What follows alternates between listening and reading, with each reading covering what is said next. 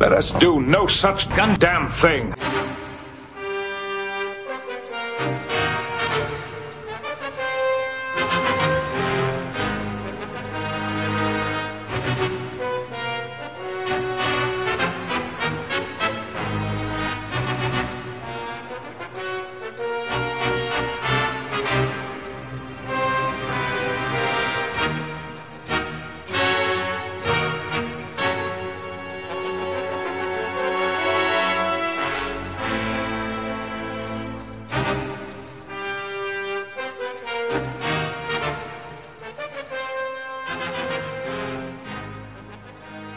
Right, everyone, welcome back to uh, Gundam and MHQ. This is one of your hosts, Neo. Joining me always is Soul Bro and Chris. Guys, say hello. What's poppin'?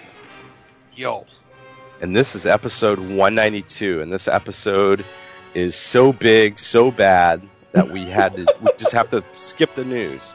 So we're just going to go into our first and only topic of the night, which is going to be our reviews and discussion of episode or seasons three and four, but actually really an extended uh, season three of Voltron Legendary Defender, the uh, the cartoon anime uh, show that's on Netflix exclusively. So we talked about seasons one and two, I believe, last year sometime, right? Yeah, we did.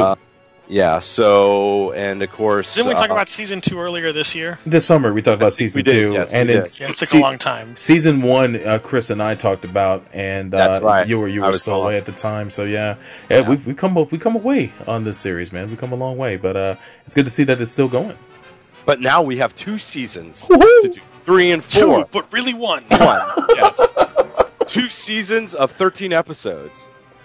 But it really should be. And two seasons that were basically um, uh, released. Uh, season three was released August 4th of 2017.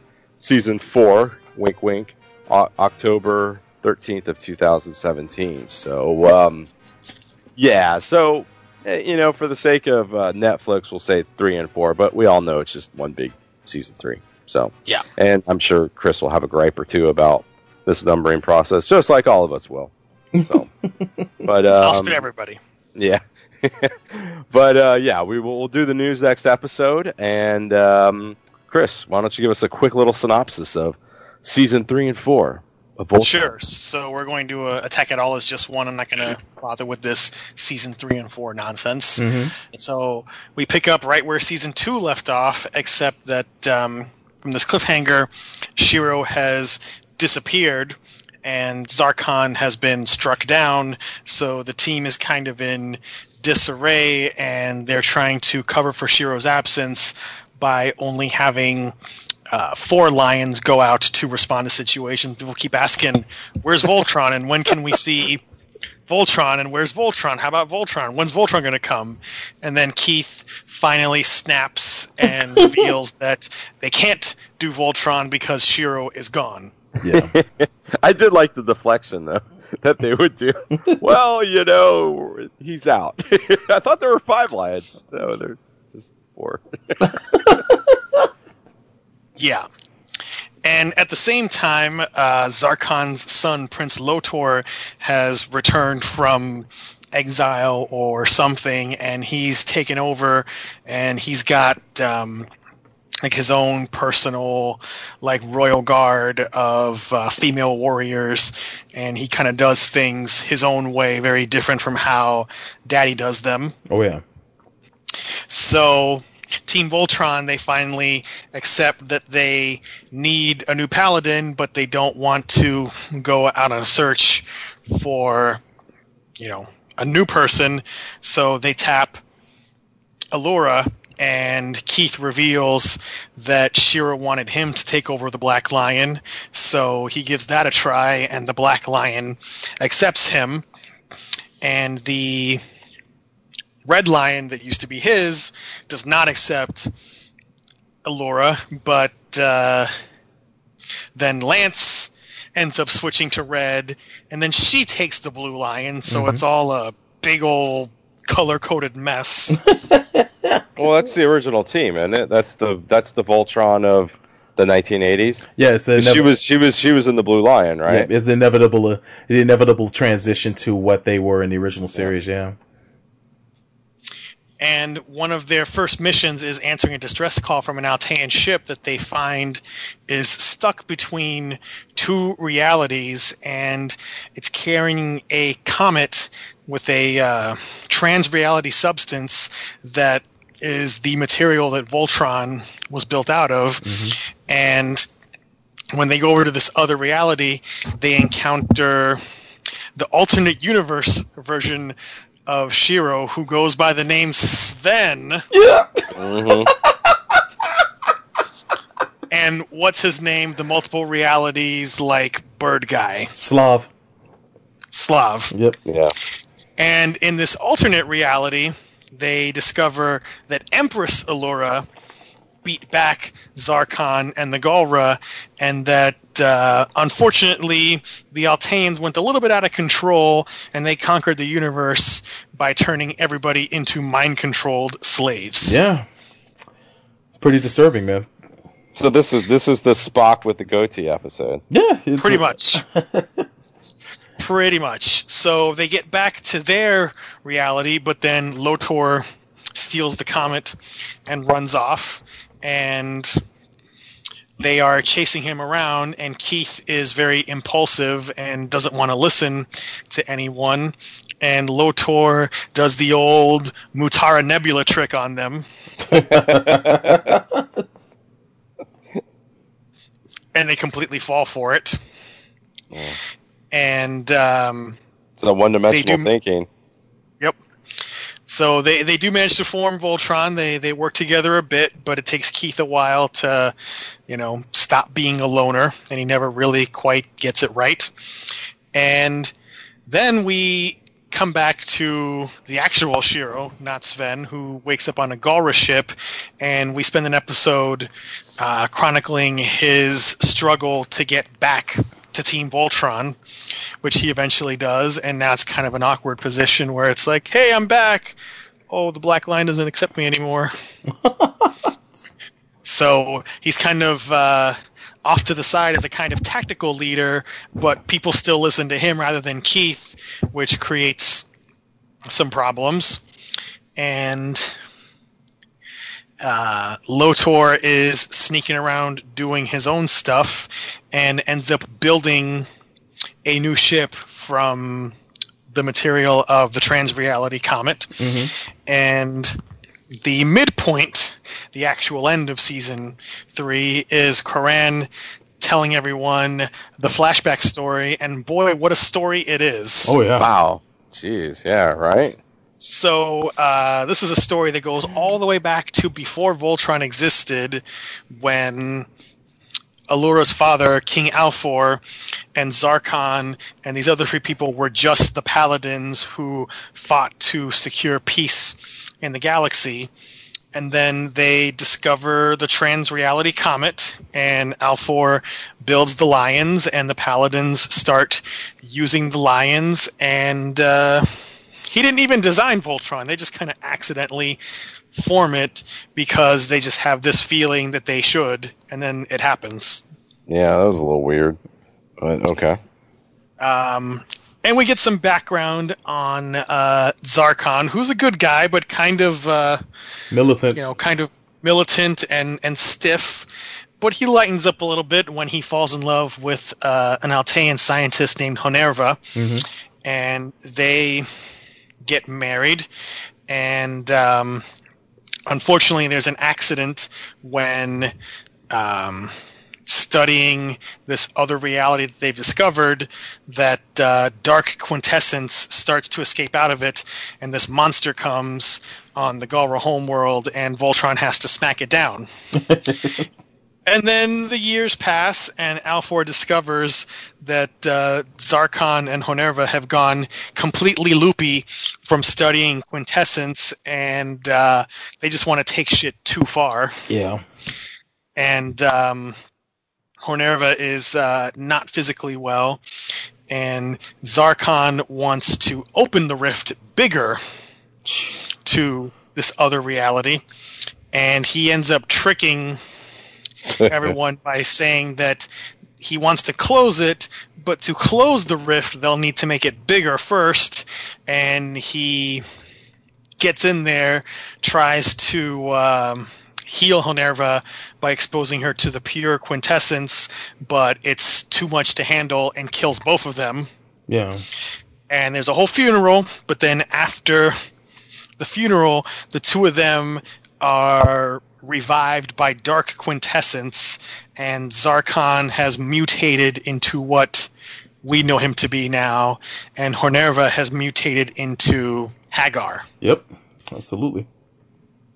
And out of um, out of rage, he is upset that Alfor evacuated the Galra homeworld and destroyed it to seal the rift. So he kills Alfor and destroys Altea in vengeance, and then has the Galra set out on this path of conquest, which leads to the universe falling and 10,000 years of darkness. And wow, what a story. So um, let's let's pause at, at this midpoint and and collect our thoughts. Um, Neo, what are, what are your thoughts on on season three so far?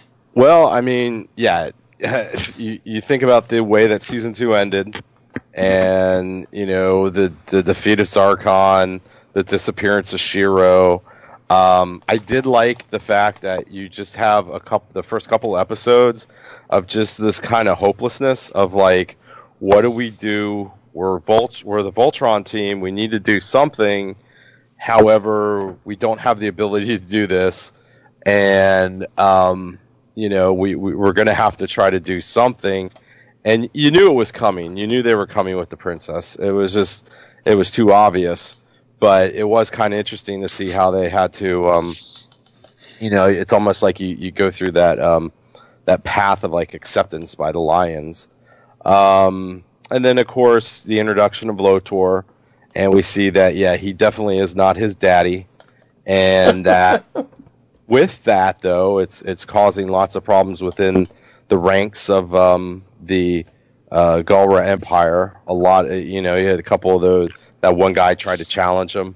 Um, you know, when they were at the gladiator fights, and you find out it was Lotor down there, and that one guy tried to challenge him, and you know, um, but then we see too that um, the Galra Empire, a lot of the planets are re- uh, rebelling, and Lotor is just not too much into really worrying about that. You know, he's just like, well, you know, what, what happens happens. Um, you know, we could see that Haggar in the background is you know slowly trying to get um, Zarkon back up and running, but um, so yeah, a lot of a lot of a lot of good little adventures that we have there with uh, the new the new team plus the reappearance of Shiro.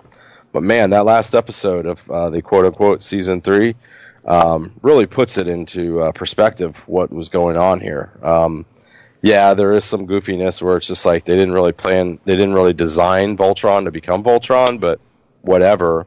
But the fact that you just see that, um, you know, Zarkon and Haggar, their, um, you know, their origins, um, and it's almost like the quintessence was like a drug. Yeah. and they became like drug addicted. Absolutely. And I mean, to the point that she's sick, and you know, I, I do have to wonder the intelligence of the paladins though. When Zarkon's like, "Yeah, to close this, we got to make the hole bigger first, and then close it." Um, I don't know how often in, in in reality that you have to make something bigger to to close it, but um, you, you think somebody would at least brought that up to his attention? but um, yeah, it was definitely uh, you know definitely a, a good set of episodes. Unfortunately, when I first watched it, I felt I was getting towards the end. I, I, I watched up till about episode four, and because of the way they were splitting this up, you could tell. I'm like, wait, I'm just going to wait for the other season to come out. so I did, but um, yeah, this batch was um, definitely some good stuff here. good backstory, episode two. So back to you, Chris. Sobro, uh, thoughts on um, Thoughts on the season? season Uh, three? Absolutely. Um, I will. I'll start off with uh, Lotor. Uh, I loved his introduction. The fact that he is super cerebral and he is definitely, as you mentioned, Yeah. not his father. He is a he's a mastermind type character, a thinker. Eh, He always has all sorts of moves in his mind before he makes them, and he works. He, he's a politician, which is surprising. Like he wants to gather the the admiration of the people because he can then manipulate them into doing what he wants. He's not like the Zarkon, which Zarkon he rules by might and strength and by you know his his military might uh, military prowess while Zark uh, you know Lotor is a completely different animal and I really enjoyed that the fact that he has a, stable of uh, of female guards and they all have different personalities. I, I liked all of them when they were all introduced. We find out that uh Acxa the the lead one was the woman that was helping out. We didn't even know if it was a woman or not but when both Keith and Hunk were inside that giant whale type creature to get uh I forget what they were inside of it for, but they had to get some kind of resource from inside of it to take back to the castle. Um, they ran in, uh, Keith ran into a uh, an alien pilot, and it was her Acxa, and they they re- they reveal that in this first half of the season. Um, it was cool to see that they have a connection, and I think the show's going to play on that later, especially in the direction where Keith is going later on in the season, which we'll get into. Um, but uh, I, I I like those characters, but um talking about um, another character that has me worried is Shiro. It was a surprise to me that he even returned. When that episode happened, the journey and the fact that he wakes up on board of another uh, another um, uh, ship, you know, in the same exact situation that he was beforehand, missing an arm and everything like that, uh, has me worried. I- I'm wondering if he's actually a clone because this Shiro that we have now, it seems different to me. Not only in look, but the way he acts, um, his his persona, it seems a little bit off, and maybe that's me, uh, but I don't trust it. I don't. I, I think this is uh, just a case of you reading into things too much and uh, getting caught up in your own fantasies. I don't know. I don't know because to me, it's. I, I believe, especially seeing the second half, it's setting up for something big with his character. Um, especially how the first episode of the the second he part could, he could hits be a sleeper. He could be a sleeper agent. I I don't don't, think he's. I don't think he's a clone. I think, and and um, forgive me for saying this, but I Plus, too, I mean, think about it. Also, the guy had his arm ripped off. He Yeah. goes through. You know, you don't know what PTSD he has. So he, but how did he? How did he? He he dematerialized inside of the Black Lion and rematerialized somewhere else with no explanation involved.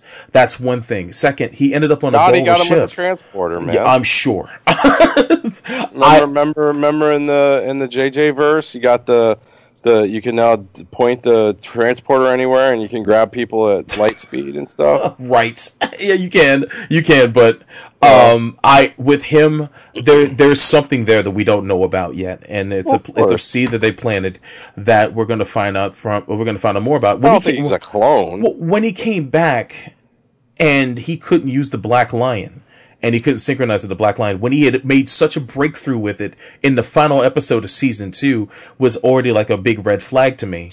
And yeah, but um, then mhm. this would be fine if we were just talking about season three. But then you already know from season four that he does use it again, so that tosses Sure. that out the window. Yeah. No, not necessarily. I honestly believe there's something going on there still, and um, I, I I think this show has yet to reveal it. And um, come the upcoming seasons, Hey, I, I think it's going to pull that card. Sergeant Crossroad. You Yeah, that's fine. You call me out on it. If I'm wrong, you can put me on blast. I don't. I I I, will eat shit, but I honestly So, do so not you, trust what the you situation. here? That he's he's me- a clone uh, set up for nefarious purposes. not for nefarious purposes, but there's there's an underlining story we don't have all the details on. I'll say this, and forgive me for saying this. I look at him because this show does pull inspiration from other animes. We've seen it from time and time again throughout the show. I look at him like a Rei from Evangelion, and they have some experimentation going on with Shiro ever since they pulled him into the med bay after he lost his arm.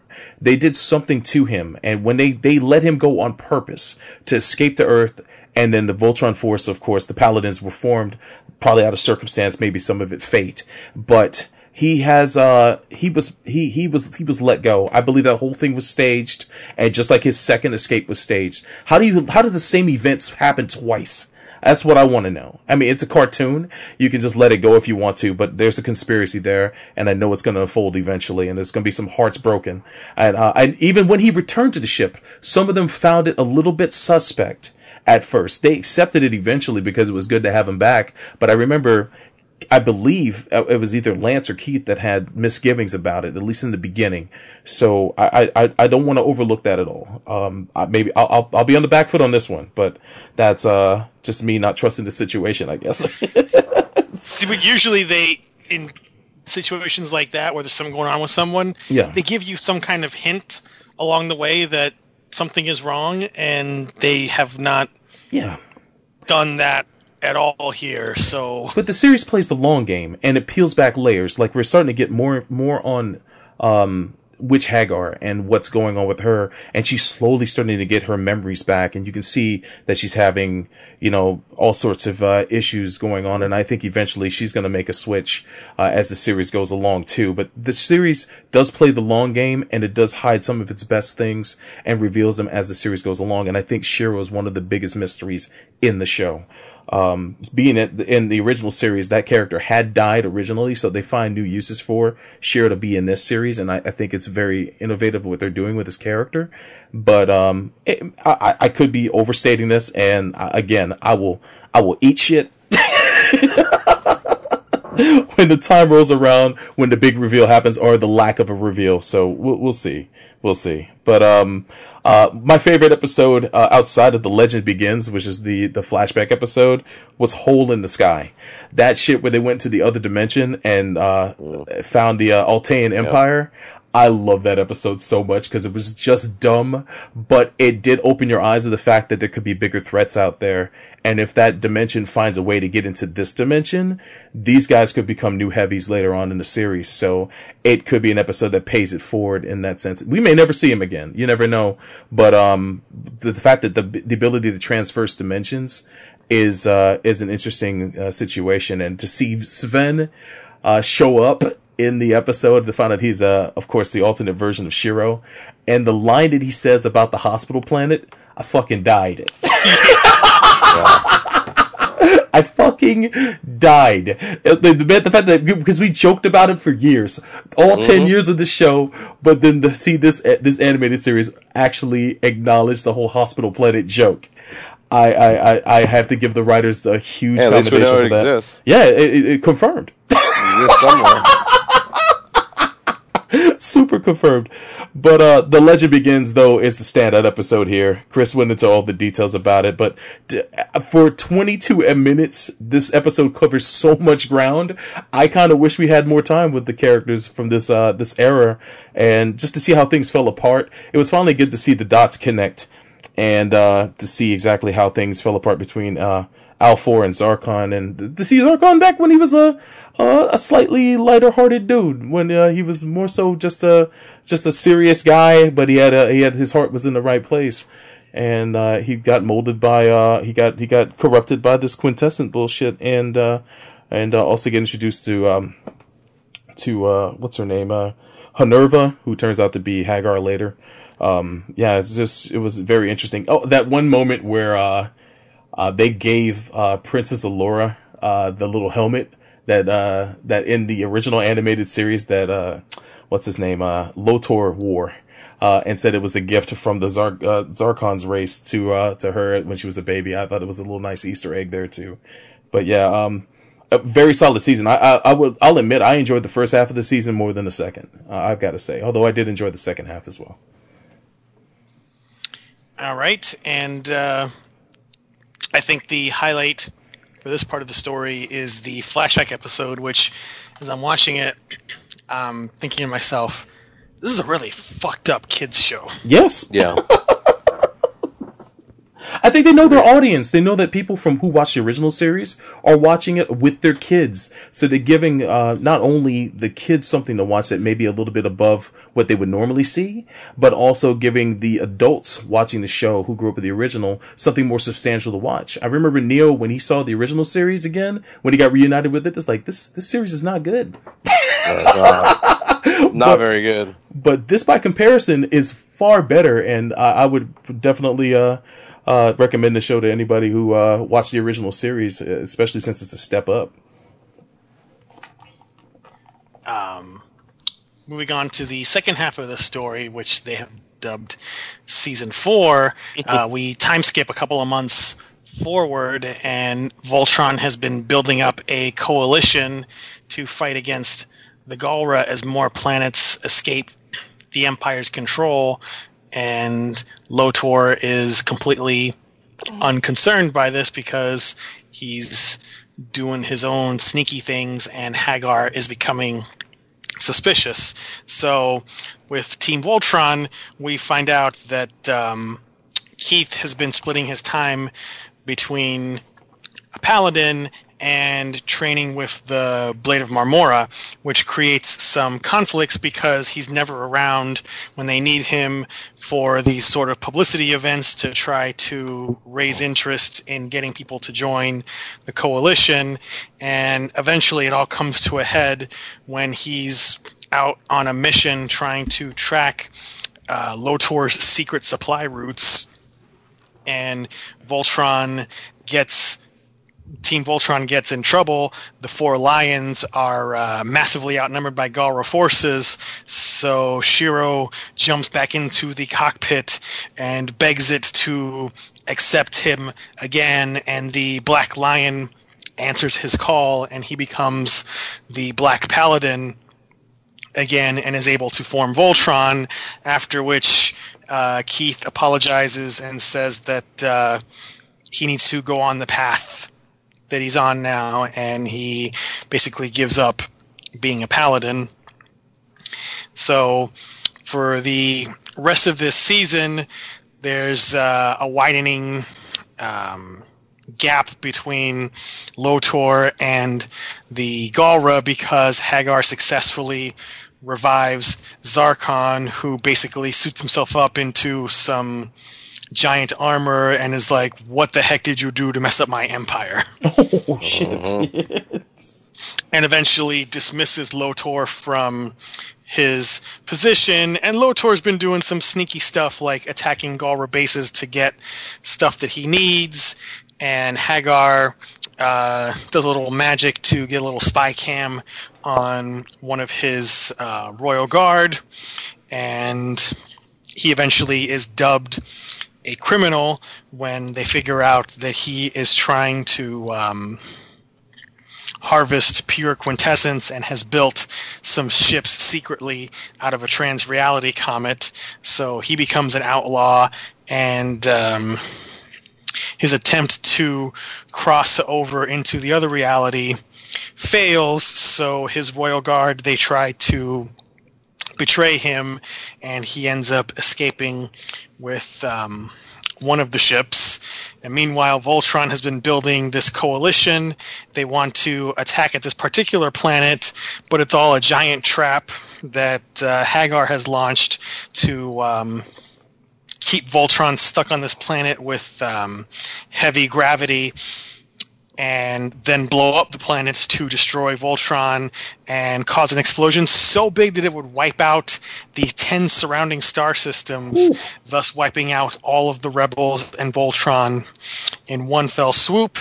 And everything's looking kind of shaky there until at the end, Lotor arrives for the save and uh, they're able to stop the planet from blowing up, and he tells Voltron that uh, they should have a talk, and that's where season four ends. So, Sobro, your thoughts on this second half of the story? Yeah, uh, even though I, I, didn't enjoy this second half as much as the first, I will say there was some really uh, good episodes in here. I, I, think the episode that kind of bogged things down for me was the Voltron show.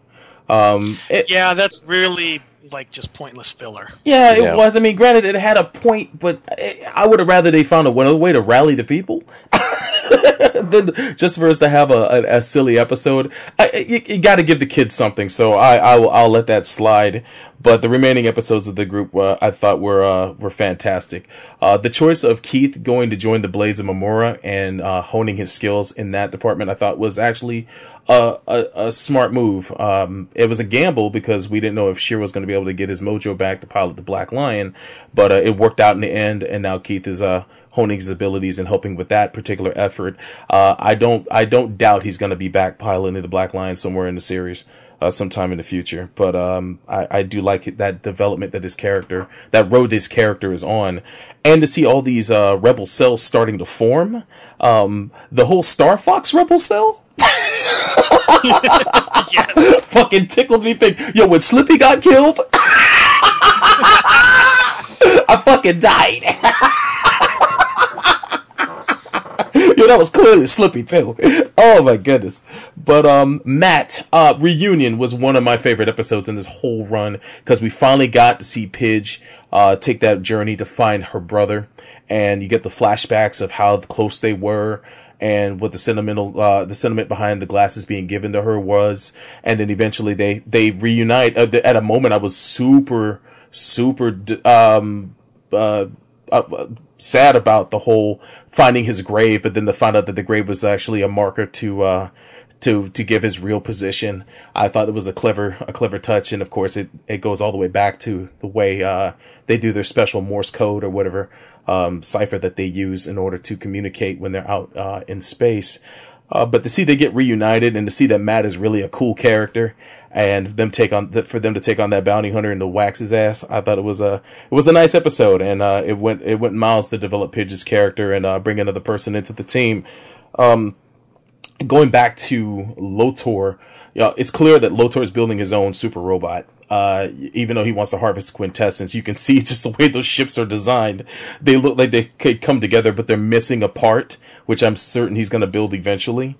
Um, and then he's going to have something that will be able to take Voltron on uh, head to head. So I'm I'm curious to see where that goes. But the fact that he is in a position now where he has to team up with the with with the rebel forces, uh, being that he's kind of the the uh, the most wanted man in the Galra Empire.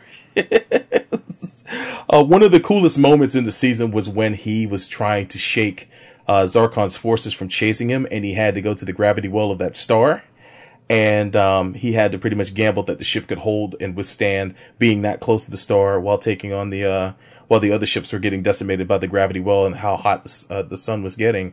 Um, the fact that he got away from that and he's willing to take risks like that make him a very interesting character.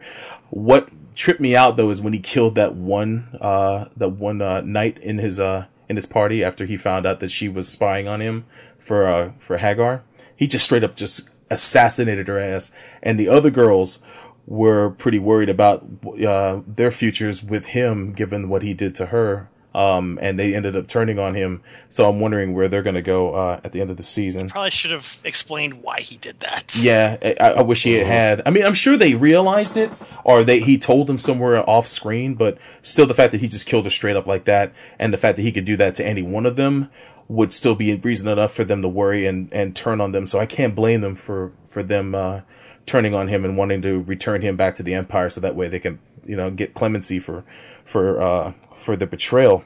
But, um, now that he's joined up, uh, we, we don't know he's joined up with the Voltron Force, but he's having, uh, he's having parlay with the Voltron Force by the end of the episode of the last episode of the season. is a very interesting place to leave us on. But uh, overall, I think the overall battle was fantastic. Uh, the the the uh, st- the tactic that they had going into the battle and taking over the cannons, and the way that the whole thing played out, and what Voltron had to go through, and Princess Allura tapping into her abilities, um, was was an in, in, in, incredible final battle for this particular season. And uh, I'll toss it to, to, toss it back to you guys so y'all can talk about it further. All right, uh, Neo, your thoughts? Um, yeah, I guess in terms of action and stuff, this season's not um, as as much as the first as season three, but um, I did like it. Like Silver said, I I did kind of like the Pidge episode reuniting with her brother. Um, that was kind of nice. Um, you know, you get a little bit of a little bit of a, a twist there, where it's like you're thinking, oh, they're dead, but no, uh, her brother's not dead. The, the their birth his birth date is actually the coordinates of something. So Yeah. that was kind of interesting. Uh, yeah, the Voltron show. I think they could have done that in a little different way. Um, maybe put it together in something else, but not devote a whole episode to it because I, I think there's a lot of stuff that we could have, a lot of other things we could have approached a little bit because, um, you know, it's it's nice that we see this whole thing with um, the rebellion happen, but there's got to be other things going on um, you know other rebellions. Maybe you know there's got to be times where the um, the Empire is going to be uh, the Galra Empire is going to do a little bit of um, uh, beating back some of the rebellions. So that might have been a little bit more uh, appropriate to see. Um, yeah, we get to see the return of Zarkon in some like all doped up in some armor and Some life support armor like Darth Vader. yeah, this this this just doesn't bode well. So I'm sure it's going to make him even more cuckoo for Cocoa Puffs. Mm-hmm. Um, and then of course, um, the whole thing about the Empire going after uh, Lotor and still trying to figure out what the heck Lotor is up to.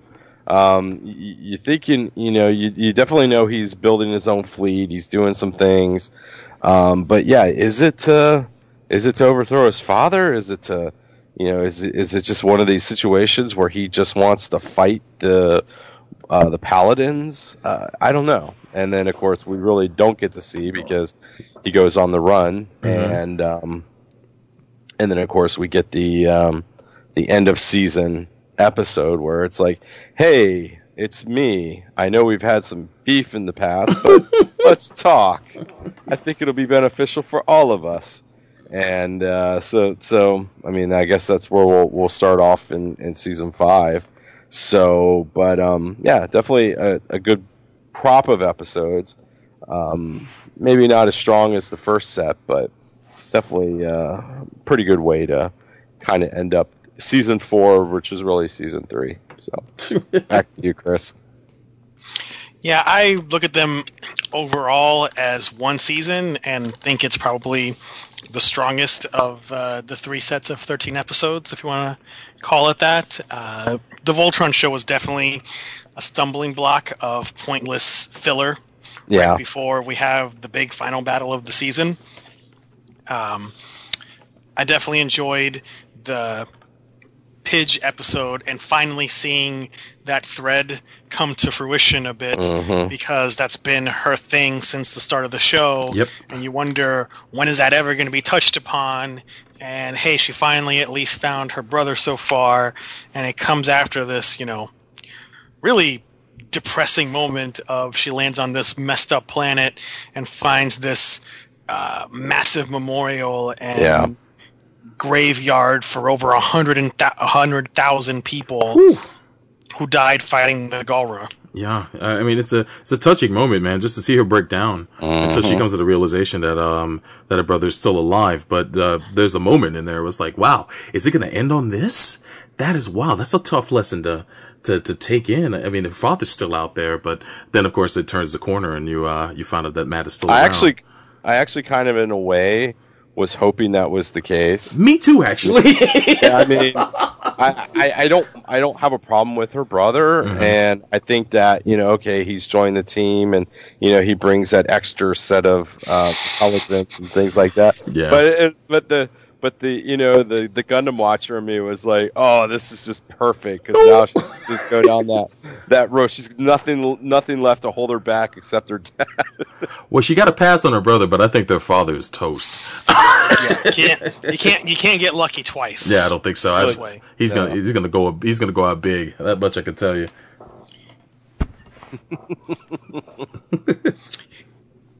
Um, I like seeing Shiro come back into a leadership role where he belongs because Keith is a, a shitty leader. Oh, he is though. You know, he's He's he's, a lone wolf. I think works far better um, with this like solid snake storyline he's Yeah. got working. Yeah, I think it's Blades. it's going to do wonders for him. I think ultimately with his development. Um, you know, I like seeing Allura come into her own as a paladin and uh, build up those fighting skills. Mhm. And uh, overall, I just think that Lotor is uh, a much more interesting um, villain than his dad because he's complicated and you know he is a, a mastermind, as Solbro said. And I think in execution that he is what Thrawn tried to be in Star Wars Rebels, but Oh. was not. Oh damn! I have a question, and I might have missed this. Is Lotor the son of Haggar and Zarkon? Yes. Or, Yes. Mhm. Okay, so that they did. Mentions Okay. um, that Haggar's his mother, and it makes sense if you look at him because he's got The the Altean. Galra purple skin, Yeah. but his he's got the the Altean elf face. My question is, does he know that Haggar is his mom? Uh, given the fact that she technically, uh, Honerva technically died, but she came back as Haggar, does she know that is his mom? Does she even realize that that is her son? Uh, I, they both have the connection of being both connected to, to, uh, to Zarkon, and he knows that he's Zarkon's son, but never did they once, never he's regarded uh, Haggar as his mother. So I wonder if they even know each other from that. Oh. Uh, ge- I I wondered once we saw that episode that you know that Zarkon and Honerva were dead and were resurrected by the Dark Quintessence. You know, are they even actually the same people? No. You know, is the Dark Quintessence something that's alive and is just inhabiting their bodies Yeah. as physical shells in this world? You know, is there anything left of who they were? You can see Haggar. Because- hmm it sure as hell doesn't look that way because Zarkon is just, um, you know, this conquest machine Yeah. devoted to that and nothing else. Yeah, I, I think Honerva is starting to rise back to the surface, and Haggar, and uh, she's gonna have a breakthrough somewhere in this episode's coming up. Because uh, there's brief moments where you can see she's having a, a a moment of clarity, and then she slips back into being Haggar. Uh, and uh, I know that's eventually gonna have some kind of uh, some kind of crescendo. I'm just wondering when that'll happen. Yeah, possibly.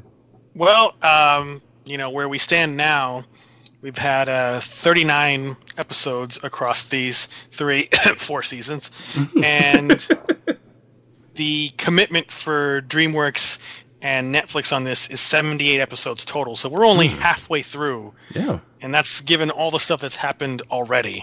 Wow. So, you know, if they if they stick to 13 episode seasons, then we've got at least 3 more seasons coming of this show before it ends. So, one thing that I would like to see, which they haven't done yet, and I'm wondering if they were just saving this for the future, mm-hmm. is that they've never gone back to Earth at all. yeah. I'd like to see them do that. Yeah. And I have to think that Earth will factor into things somehow. And I wonder how it would change the story if the Galra invaded Earth and then Voltron had to come and liberate Earth. Because that could be quite a story of, you know, four out of the five paladins are humans, and yeah, they're dedicated to um, liberating all these other planets from the Galra, but how do they react when it's their own world yeah. it's falling under the sword? And Yeah. and and then once uh once Earth gets involved, I mean this also means Galaxy Garrison gets involved too. So how they factor into the rebellion and all that, and uh, I'm interested in seeing how that plays out. And uh, maybe the end of the series will take place uh, as a battle for Earth. But You would have to think. I mean, like you said, Chris, you got 78 episode commitment. You're about on, a little under halfway through. There's got to be there gon- There's got to have to be an arc going back there. Yeah. I mean, you would think. I mean, I given mean, that it- it was one of the the hiding place of a lion, Yeah. there's got to be something that will bring them back to Earth.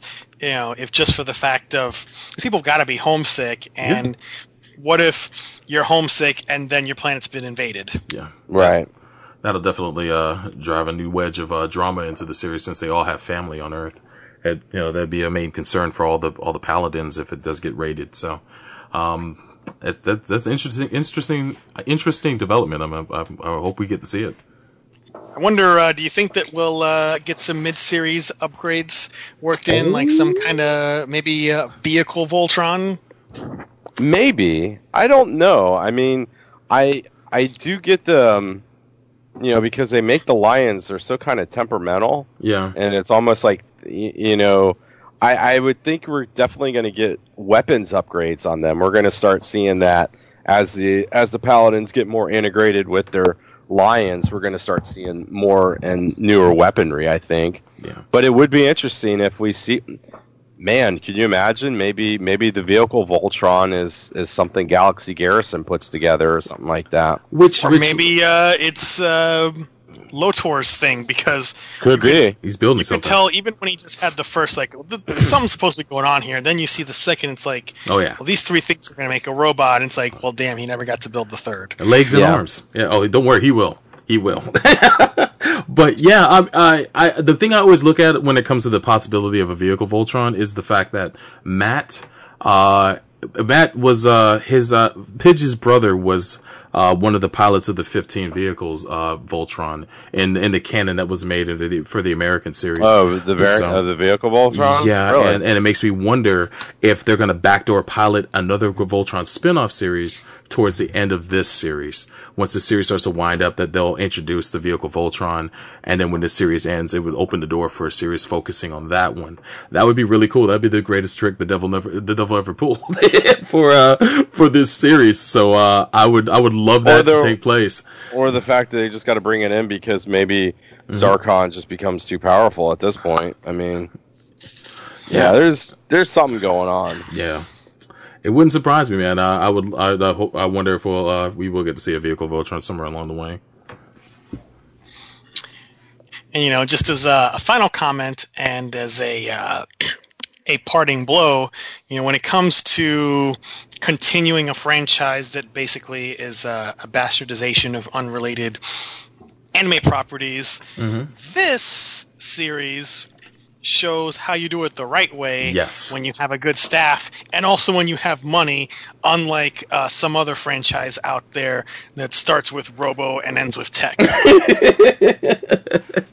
I what we, we we shit all over Harmony Gold, but I will definitely give props to World Events for doing it the right way. They're the production company behind Voltron ever since the original, and they've they've had a few stops and starts with Voltron, but this is by far the best rendition I've ever seen, and uh, it continues to to have that high level of quality. Man, I I can't wait to see where the series is going to go next. they, they they cracked the code this time since voltron force wasn't very successful Yeah, and you know it's like there's toys for this out in stores which kind of struck me as weird it's like I was at Toys R Us and you know they had this whole section with Voltron toys. I'm thinking it's kind of weird that there's all these kids toys in the store for a show that isn't even on TV. yeah. Yeah, it's on Netflix. Yeah, It's like that's such a weird thought to get used to. it just goes to show how how many people? But how many people even actually watch what you consider TV anymore? And Yeah. there's so many people that just all they watch. Yeah, Destination TV is no longer the the store Yeah. anymore. It's uh, kids are watching twenty four Well, no, hours Destination cartoons on. TV, Mhm. Destination TV just changed. Yeah, you're right. you know, you, you grew up with it where you would do all of us where it's at episode a week. You wait for the next episode. Mm-hmm. yeah, Now you just wait for the. Ca- I mean, I remember when the Stranger Things, the the second Stranger Things was coming out. I mean, there were people like having parties and having countdowns for this stupid thing go. and I mean, and and that's just how it is now. You you you have a thing because then you know that you can. Oh, it's here now. I can watch my six episodes of of Voltron. You know, Mhm. it's just different now.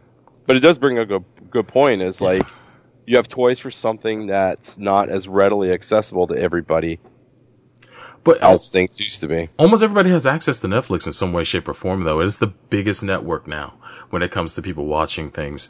And kids, they are. They, we have a generation of children that don't know uh, appointment television anymore. They just know that they can just watch anything they want to whenever they feel like. So when Voltron shows up, they can just crank out a whole season of that and then move on with life and then go back and watch the next season when it drops. And it's, it's an amazing thing.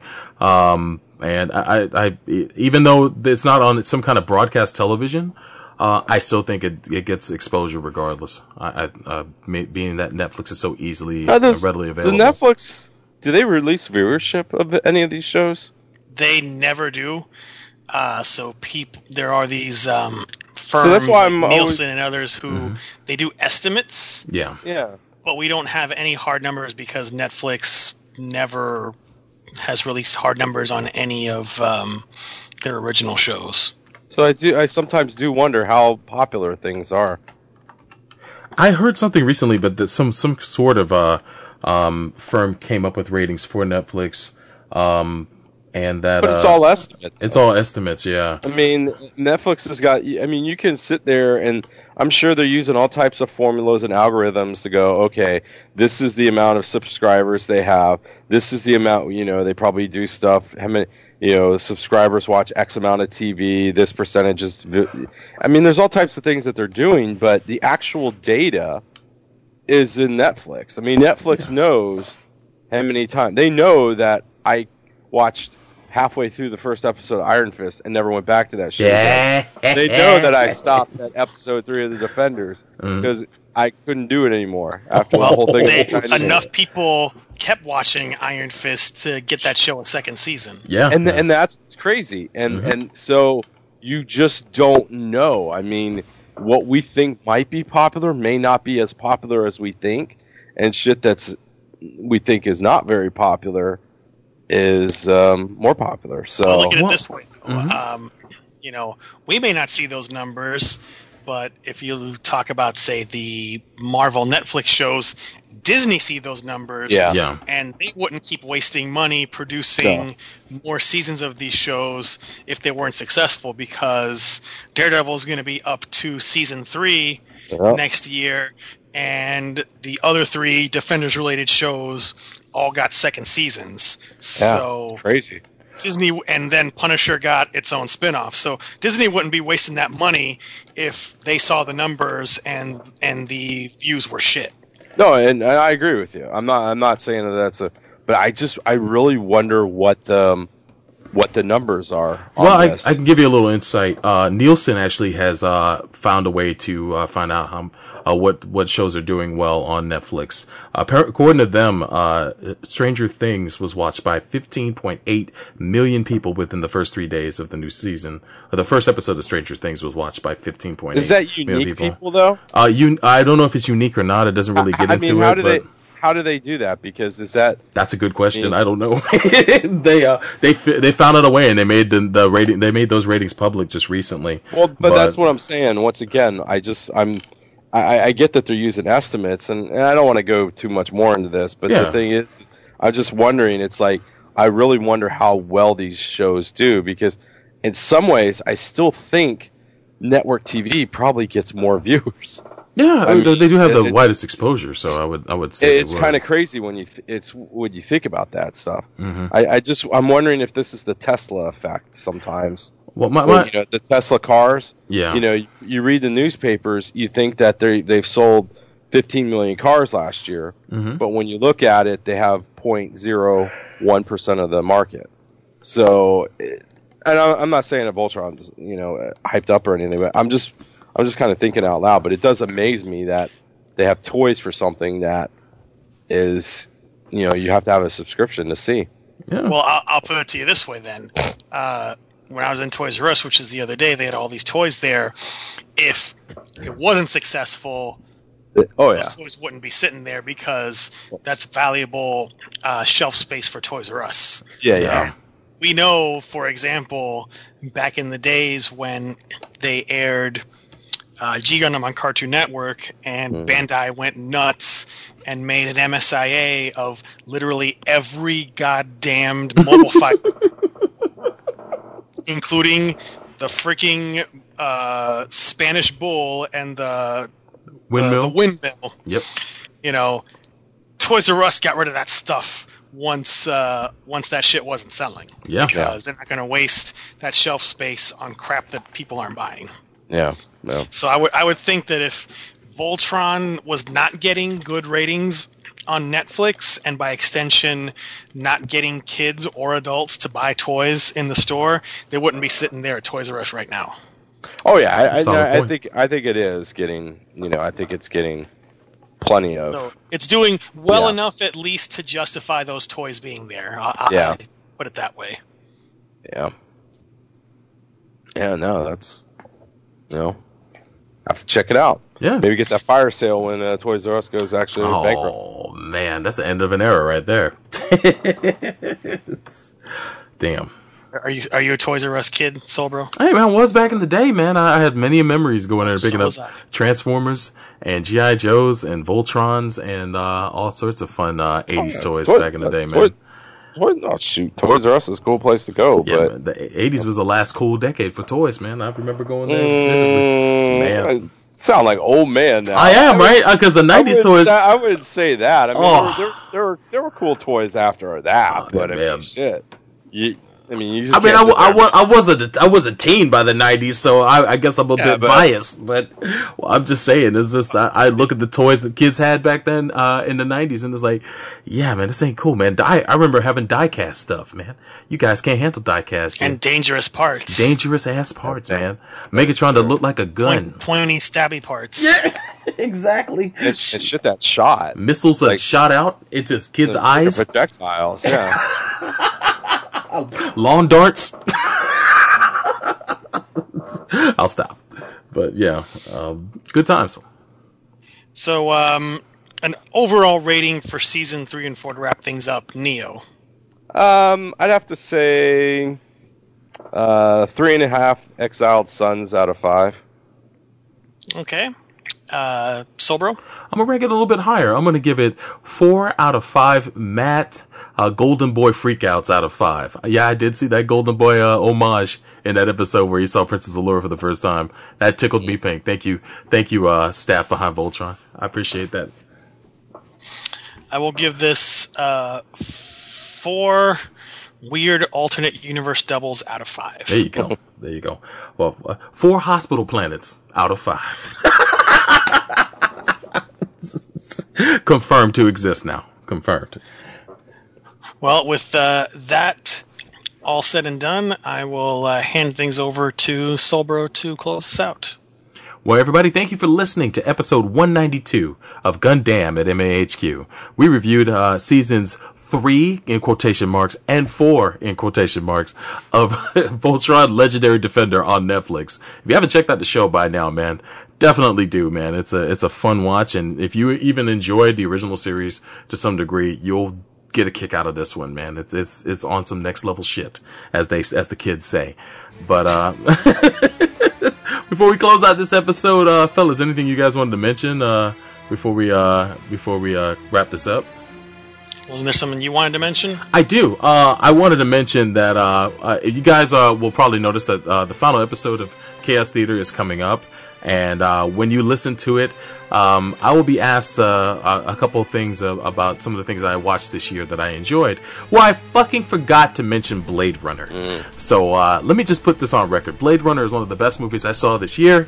Uh, please, if you haven't seen it and you enjoyed the original, it is worthy of the original. Please go and see that. And uh, much props to Chaos Theater for their final episode.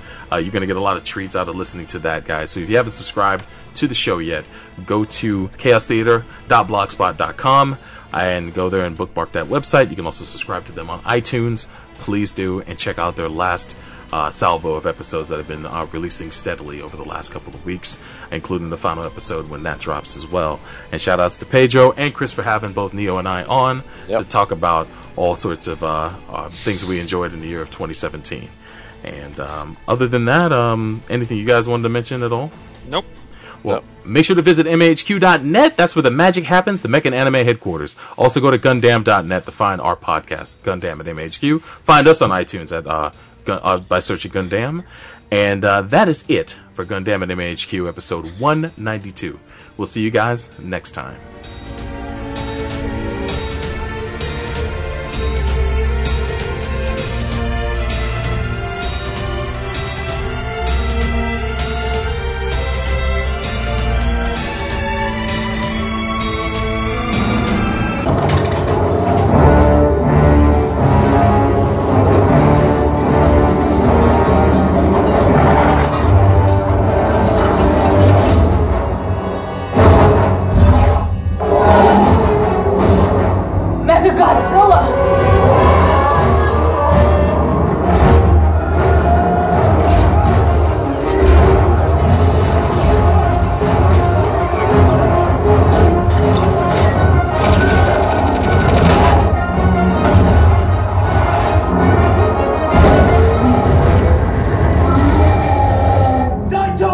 You!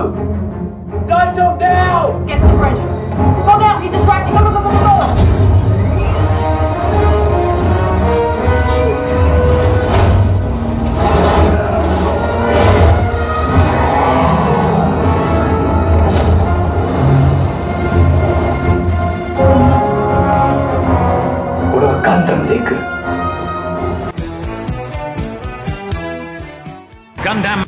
MAHQ is a Shinjuku Station. and MAHQ.net joint.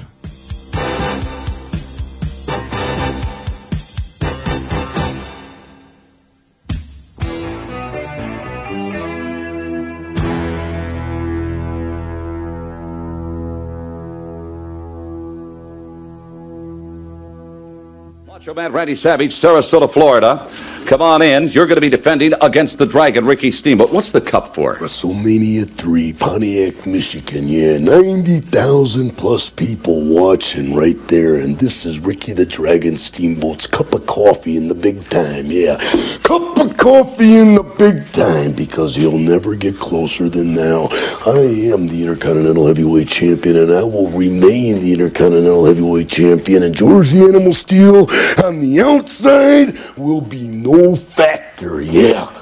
You say no factor. Obviously, he is a factor, or you wouldn't even brought it up. Oh, wow, Mr. Sarcasm, yeah. I don't care if you got 23 wrestlers around the outside, and it doesn't even matter, no, because I am ready, and I will not let this opportunity slip through my fingers. Cup of coffee, man, yeah. Man! Wow, man, freaked out!